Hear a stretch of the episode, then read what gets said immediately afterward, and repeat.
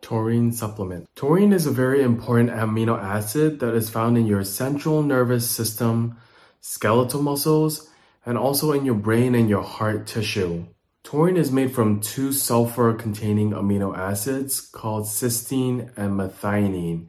And so your body is able to manufacture taurine and able to store it as well in case it needs it in the future. Now, what's so important about taurine is because it's a very important amino acid to help with heart health as well as aiding in your detoxification pathways.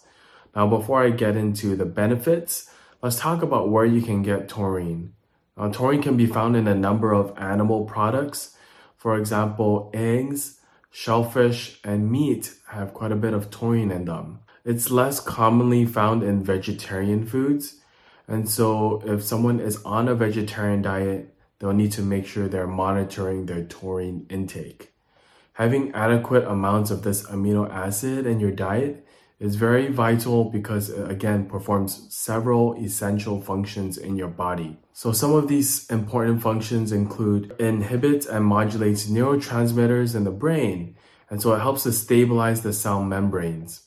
It is one of your body's natural antioxidants it also supports your body's detoxification pathways. It may help with liver function as well as people who have hepatitis. Again, it stabilizes the cell membranes in the brain and also in the heart, which then helps to regulate the electromagnetic forces. Prolonged supplementation can actually help people with heart failure. It also can improve the health of your gallbladder as well as eye disease and also helps to lower blood pressure through natural diuretic effects. This is actually a very important key that some people who start taking taurine will find that they are actually going to the bathroom more, which can be a side effect. So if that's the case, then you do need to back off on taking a lot of taurine. The recommended dosing is anywhere between one gram to three grams a day.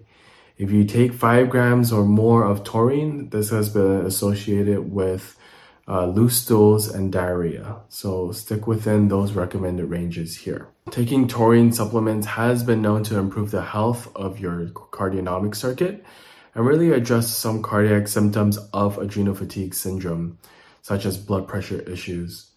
And it's been really used by success again to help modulate and to help regulate your blood pressure.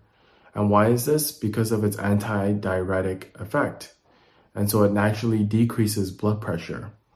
Taurine can also help soothe the sympathetic nervous system, relieving arterial spasms and also helping the blood vessels relax. And all of this combined will naturally help to lower your blood pressure. So today we talked about the multiple benefits of taurine. Now be aware with any supplementation, you always have to do it uh, under the right dosing, under the right timing as well.